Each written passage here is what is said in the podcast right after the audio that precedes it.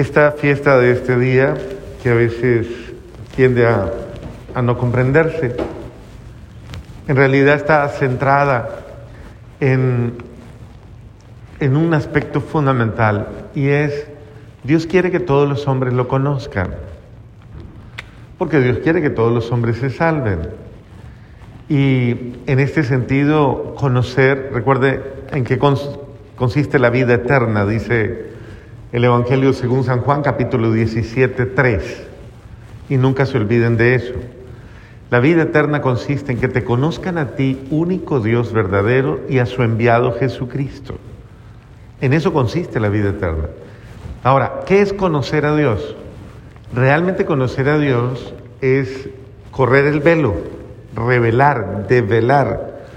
Es correr el velo de la ignorancia, correr el velo de vez de la, de la soberbia, correr el velo tal vez de, de la razón extrema por la cual imponemos nuestros criterios y es dejar que Dios se manifieste en nuestras vidas.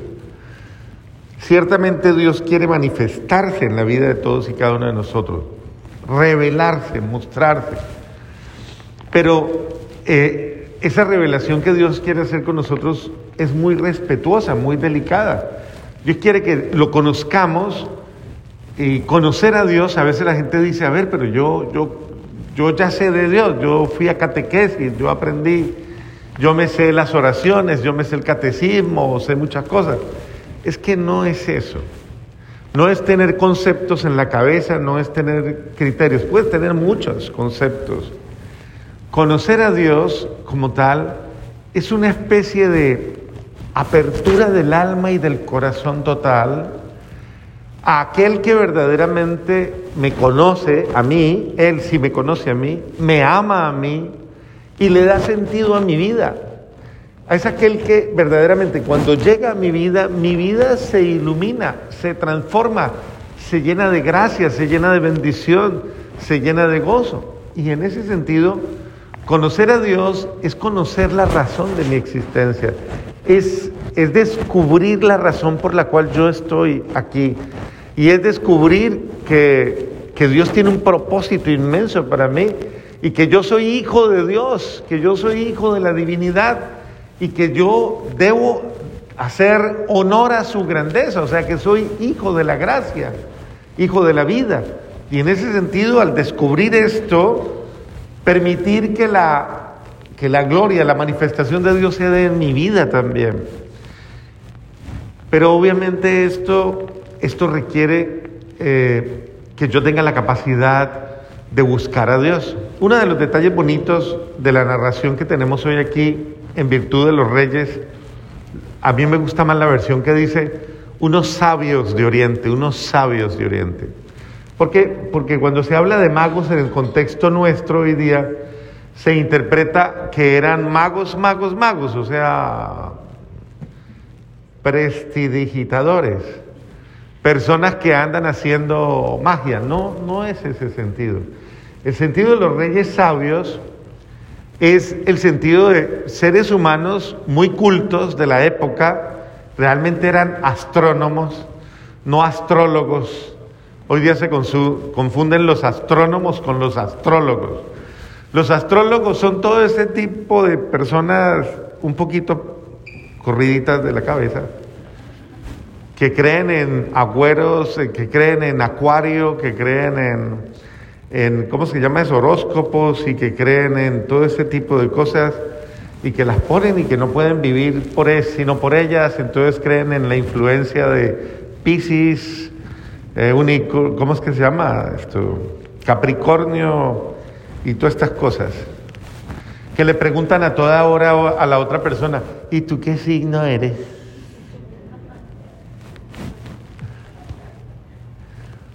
Como si eso fuera incidente, o sea, eh, no tiene absolutamente nada que ver desde una perspectiva verdaderamente antropológica, humana. Lo otro es pura especulación esotérica, eso esoterismo es la ciencia del oculto. Entonces, si se le puede llamar ciencia eh, es buscar precisamente lo oculto, lo opuesto a la luz, lo opuesto a la verdad, lo opuesto y claro, ahí cabe toda confusión, ahí cabe cualquier palabrería. Y eso se confunde obviamente con la obra del, del demonio, quien obviamente también tiene poder para hacer muchas cosas, porque Dios cuando lo creó, lo creó ángel en un grado altísimo y Dios no le quitó los dones que tenía. Entonces observemos claramente que, claro, una persona eh, puede en un momento determinado no buscar a Dios, sino buscar su soberbia personal, buscar su... Y eso fue lo que le pasó a Satanás, buscó su orgullo, su soberbia y se apartó de Dios. Entonces, una cosa es buscar a Dios y otra cosa es buscarse a sí mismo. Una persona sabia, un sabio, busca a Dios. Estos hombres eran sabios que estaban buscando precisamente y leyendo los signos de los tiempos, leyéndolo. Mire que se da un contraste interesante.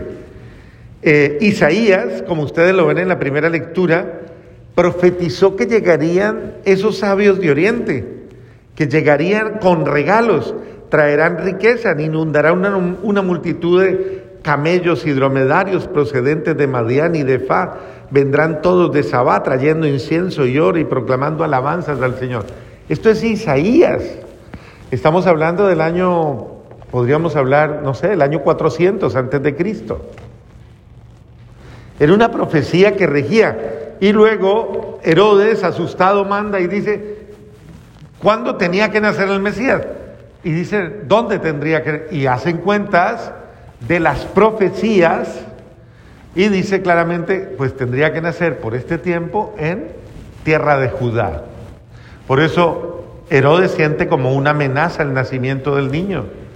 Y por eso manda a matar a todos los niños. Recuerden claramente, esto es real. O sea, no, no es que sea un cuento, pasó verdaderamente. Y por eso Jesús, María y José tuvieron que ir a Egipto y tuvieron que huir. Pero es el sentido mismo de que nosotros nos demos cuenta que esa manifestación de Dios, Dios quiere manifestarse, pero Dios se revela a los humildes, Dios se revela a los sencillos, porque Él se reveló a los que lo buscan con sinceridad, con buen corazón. Por eso se reveló a los pastorcitos, por eso se reveló precisamente a, a, los, a los sabios de Oriente, porque eran personas que lo buscaban con humildad. Entonces, no es el dinero la oposición, el, el, tener una posición porque estos hombres eran reyes y sin embargo buscaban a Dios para adorarlo. Adorar a Dios es rendirle mi ser, rendirle mi vida, hacerle homenaje verdaderamente eh, con todo mi ser. Y en este sentido reconocerlo como mi Señor, un gran rey, ha nacido un verdadero rey.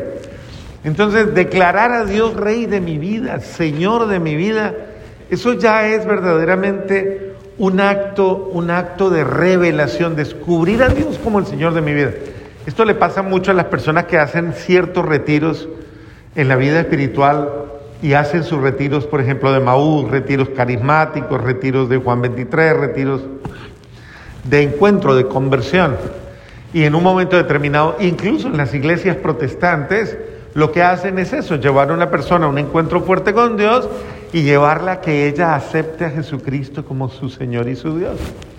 Lo acepte en su vida. Y cuando la persona lo acepta y lo asume en un proceso de verdad, un acto de, de verdad de, de yo quiero transformar mi vida, desde ese momento en adelante la vida de esa persona cambia totalmente, se transforma. Y ustedes ven personas a veces cuando salen de los retiros, que se paran aquí y dicen, yo antes era esto, esto, esto, y tienen el valor para declarar sus culpas, sus pecados, y dicen, y ahora me siento feliz de, de, haber, de haber descubierto que estaba mal y ahora estoy feliz. Eso se llama epifanía o manifestación de Dios.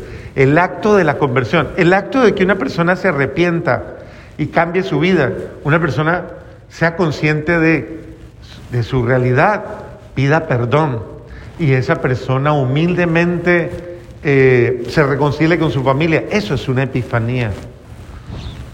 Un esposo, una esposa, unos hijos que hacen un acto humilde y, de verdad eh, vuelven a su familia y sanan sus heridas con sus padres o entre sí con sus hijos. Eso es una epifanía. La epifanía es la manifestación del amor absoluto que acepta totalmente, de un amor que sobrepasa todo límite, que no rechaza a nadie, que no desprecia a nadie. Nosotros somos fruto de la epifanía, porque, como lo dice la segunda lectura, el apóstol San Pablo, a él se le reveló la gracia de, que todo hombre debe conocer el amor de Dios, todo hombre debe conocer a Jesucristo. Y dice, no importa que sea, claro, esto es una locura escucharlo en ese contexto, que sea judío, sino que es todo hombre, de toda raza, de todo pueblo, de toda nación. Nosotros somos los gentiles a los que se manifestó precisamente esta buena nueva. Entonces, miren cómo es importante que nosotros podamos pedirle a Dios, Señor, yo quiero tener mi epifanía mi epifanía personal. Yo quiero tener mi encuentro contigo, ese encuentro en la oración, ese encuentro en la plegaria. ¿Cómo puedo tener yo mi epifanía? Pues cuando humildemente lo busco a Dios, busco a Dios. La epifanía se da cuando yo me dejo guiar por Dios, lo busco. Recuerde eh, la promesa, todo el que busca... Entonces lo importante es que yo tenga la humildad, la humildad de de comprender que Él quiere algo más para mí y que yo me deje guiar, que me deje llevar por Dios, que me deje orientar por Dios. Esa es la sabiduría de estos reyes. Se saben dejar guiar por Dios. Lea los signos de su vida. Para eso no se necesita usted que tenga dones sobrenaturales. Para eso se necesita usted que sea humilde y sea consciente. Lea los signos de su vida. Léalos, porque Dios le está hablando, se está manifestando. Sienta la alegría de ellos cuando dicen, y brilló la estrella. Bueno, la estrella es la acción del Espíritu Santo, no es otra cosa. Es la fuerza del Espíritu Santo sobre nosotros que se mueve. Pero hay muchos signos que hablan precisamente de que Dios me ama y de que Dios quiere transformar mi vida. Para que yo también lo adore, para que yo también lo proclame y para que yo también sea feliz. Amén.